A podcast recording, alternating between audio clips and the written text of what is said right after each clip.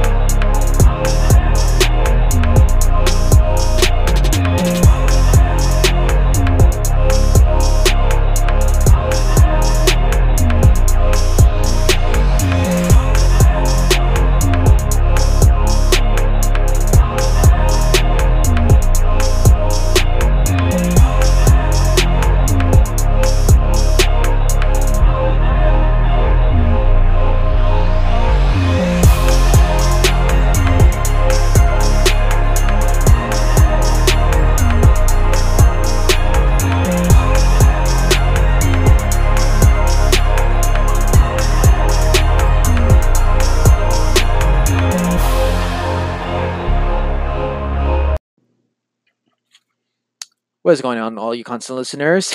Man, it's been quite a week. I mean, my fridge gave out. I mean, having to deal with car trouble, but you know, I'm still standing. I mean, a lot of personal stuff going on, though, but not.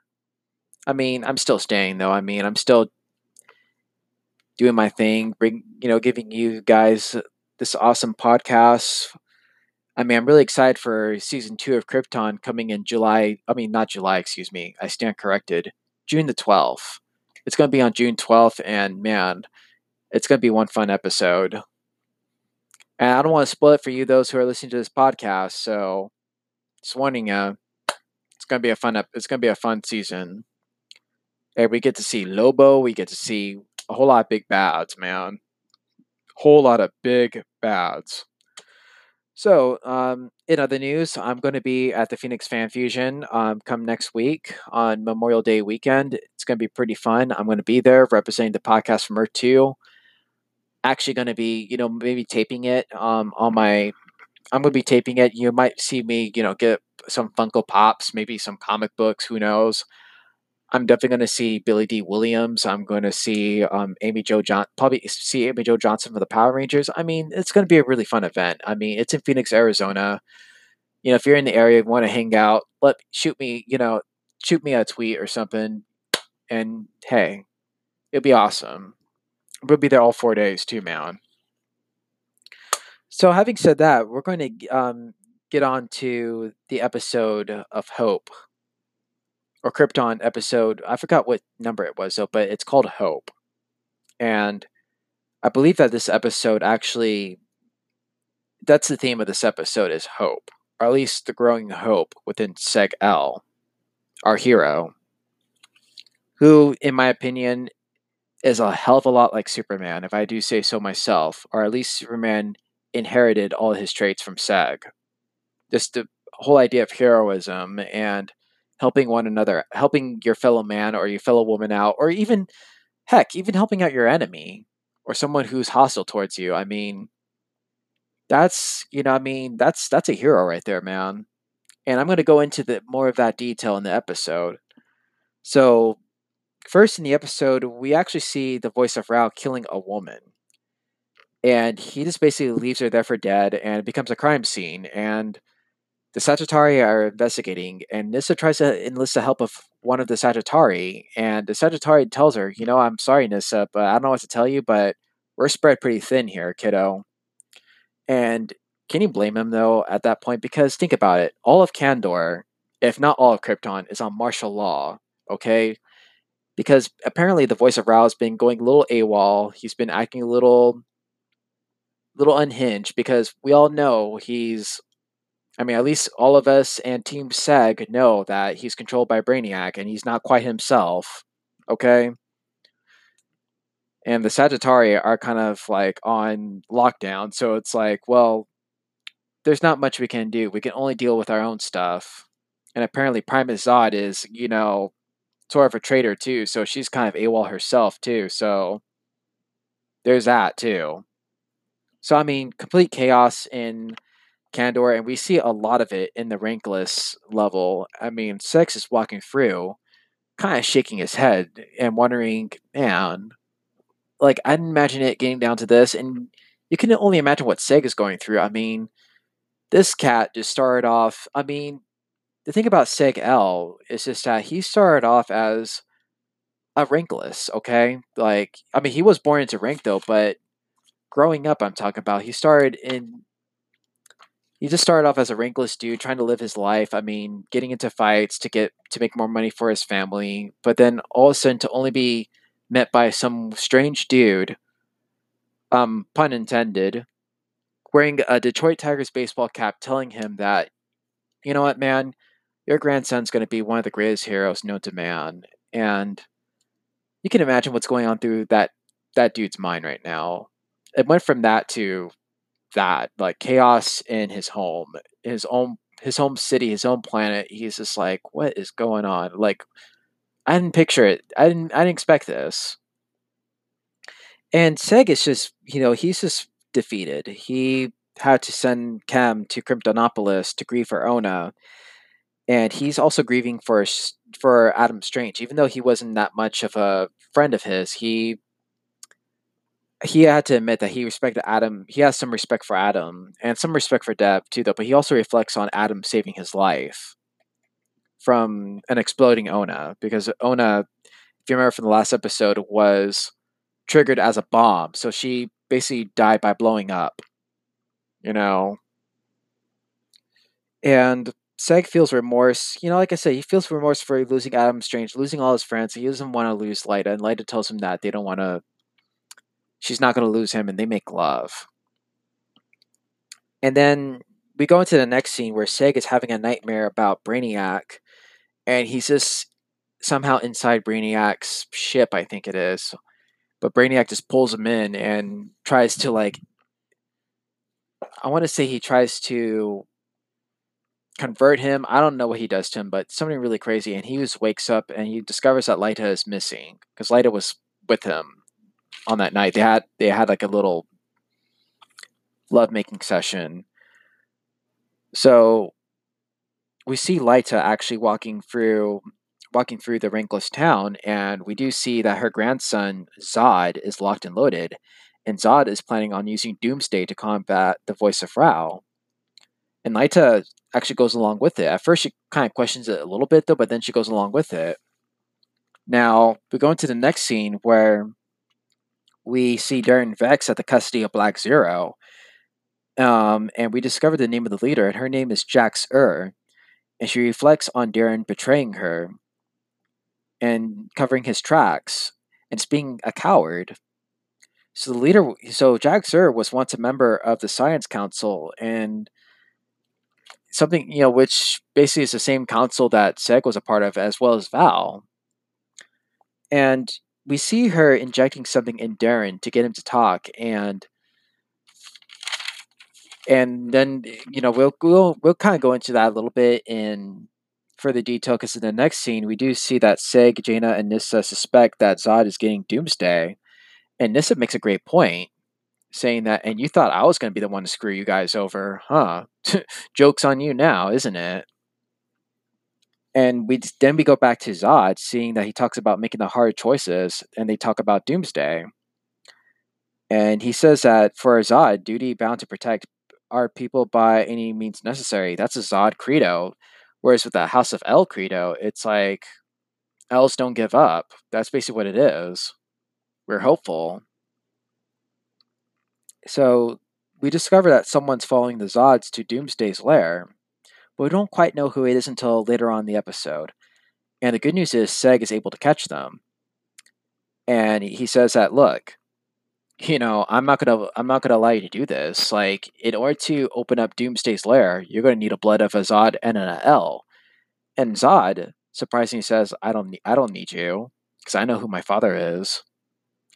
And shockingly enough, when Zod cuts his hand to draw the blood to open up the portal, or to open up Doomsday's lair, we discover that he has not only the blood of an L, or blood of a Zod, but a blood of an L. And we discover that he is both a Zod and an L. And not only that, Seg-El, okay, is Zod's father, which means he's Jor-El's brother, which means that Superman is Zod's nephew. And it's just a really shocking scene, and it's really interesting because, you know what I mean, it's a way to, I feel like it was a pretty cool twist to the Superman mythos to kind of tie that in, and you can kind of see Zod as an angry uncle who, at least in this universe, maybe he's like the last piece of, like Kara Zor-El, who's actually basically the only family that Superman has besides Connor Kent and John Kent, even his own son. But then you have Zod, too. It's like, well, shoot, he's my uncle. And imagine, you know, I mean, if they were to really make that relation canon in the comics, just imagine, like, well, shoot, he's our uncle, you know what I mean? And John Kent being like, well, that's my granduncle's a tyrant. What about that, you know? A tyrannical general. I mean, just crazy, you know? But there's a little bit of a silver lining here because we do discover that Seg had Doomsday removed because he with Jaina's help, because they both suspected that Zod would actually want to use Doomsday, and this gets Zod really upset. But he says, you know what? Don't worry, I can find him. I can find Doomsday. And Nyssa contacts Seg, telling him that there's a problem. But before we get into that, we're going back to the Jax Ur and Daron scene, and she is just having a fun time torturing Nyssa's dad, and she slams him for doing nothing, and you can understand why, because here's a woman who is a member of one of the most prominent councils in Krypton, the Science Council, which is like up there with the military guild, only to be kicked out. And we find out why she was actually kicked out, and it was discovered that she was in trouble for working on the Codex, which was used for the Genesis Chamber. She was saddened by Val-El's death, and by the time that Val-El was executed, she knew she was going to be, it was only a matter of time before they were going to go for her. So she mentions to Daron about the fire protocol and wants Daron to help her access it. So we go back to the other scene with Doomsday, and we discovered that the Doomsday container field is broken, and when Doomsday breaks free, all hell breaks loose. That's it. Everyone's in danger. And the Siphonites actually warn Seg of this, and they're saying that, well, at this point, there's really nothing more you can do. We're just going to have to let Doomsday out. I mean, and Seg tries to get Val-El's hologram's help, but Holoval's just like, well, shoot, man, I'm fresh out of ideas. I mean, I don't know. So Zod actually takes a dig at Jaina, and shoves her, you know, basically, and he even takes a dig at Seg too, saying that, you know what, now I know why my mom didn't, you know, want to talk about you, because dude, you're just, you know, you're nothing to me, man. And in a sense, you can kind of see why, you know, you can kind of begin to see why Zod actually becomes a little more of a villain, I guess, because, you know, I mean, I guess he felt like, at least with this Zod, he felt kind of betrayed by Seg, in that, you know, if Seg was willing to like not do anything, you know, I mean, he's in his view, Seg wouldn't be the type of guy to have the stomach to do anything necessary to save Krypton. You know what I mean? Like he was too soft. Like he was not tough like a Zod. So Lyta takes her son's side and says that Jaina made her afraid, while Jaina was telling her that, look, you don't get it. Your son, my grandson, wants to rule Krypton. He wants to rule it with fear. And Lyta tells Jaina that actually Jaina made her afraid.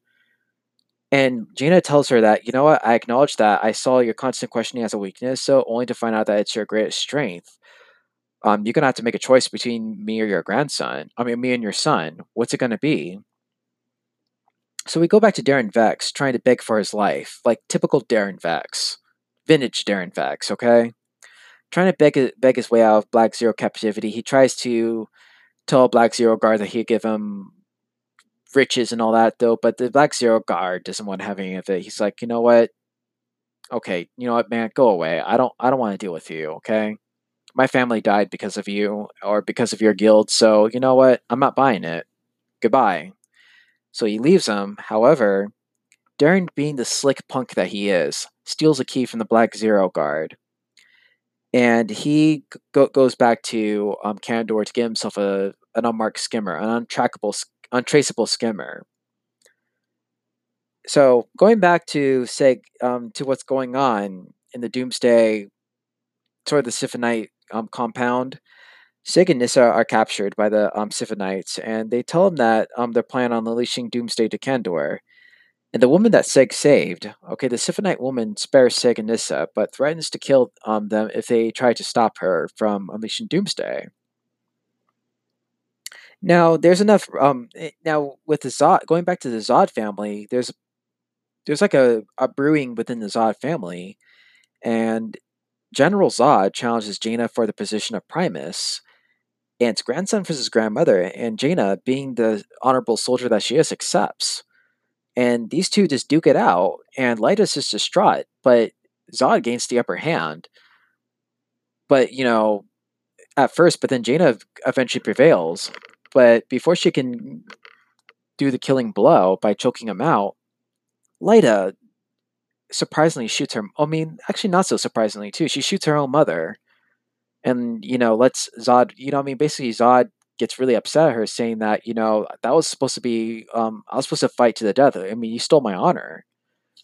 So they discovered that Jaina ran off, and Zod just brushes it off. It's like, you know what? It doesn't matter. Let's go.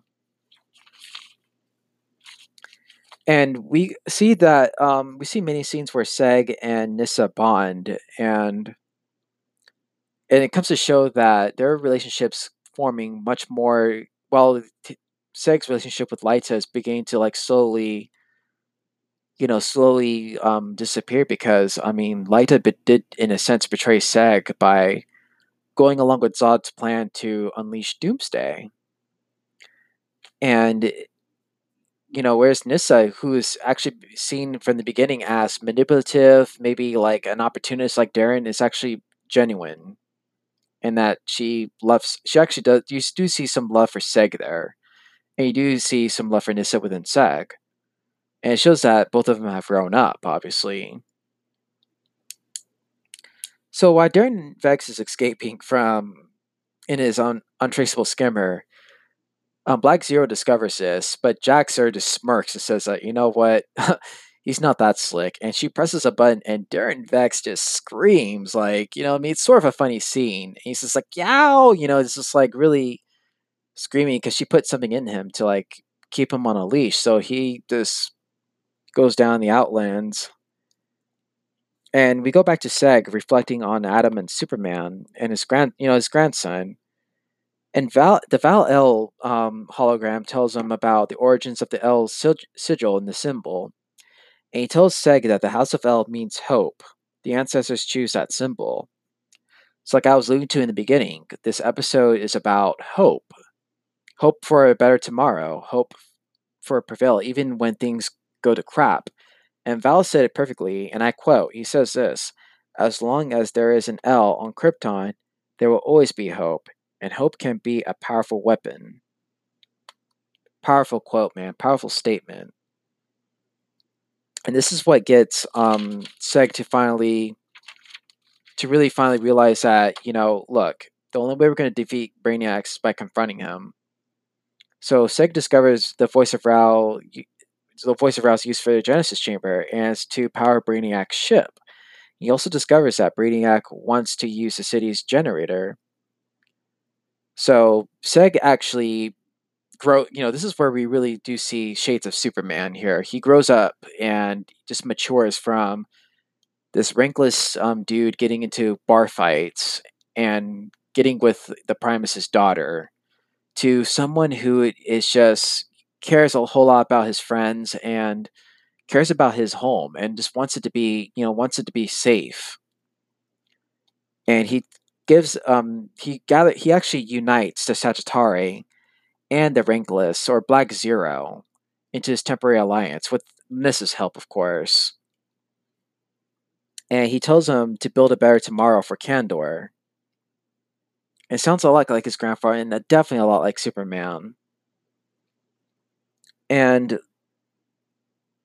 at first the Sagittarii and the Black Zero are just like, they're grudgingly, admitting that, maybe they need to work together, though, but after all is said and done, they can do whatever. And, they'll take Black Zero, and Black Zero is basically like, okay, do your worst, but we're going to have to do what we're going to have to do. So before we get into that, we see Jaina Zod is just wounded, but, you got to give it to Jaina Zod. She is as tough as nails. And, just still walking out with a wound on her side, on her flank. But we discovered that her brother saves her. When he sees her wounded, he just picks her up and goes to save her. And I think that's a really cool scene. And I hope to see more of the brother in the next season. That'll be really awesome. Just to know his story and know how he came to be. So we do see Jax Ur going to the Genesis Chamber, and she actually accesses the fire protocol that she got from Daron-Vex. And she makes a little reference by mentioning Flamebird. Now, for those of you who don't know, Flamebird was a Kryptonian hero along with Nightwing, which is actually the current alias of Dick Grayson, his current alter ego. Now, a little bit about Nightwing and Flamebird.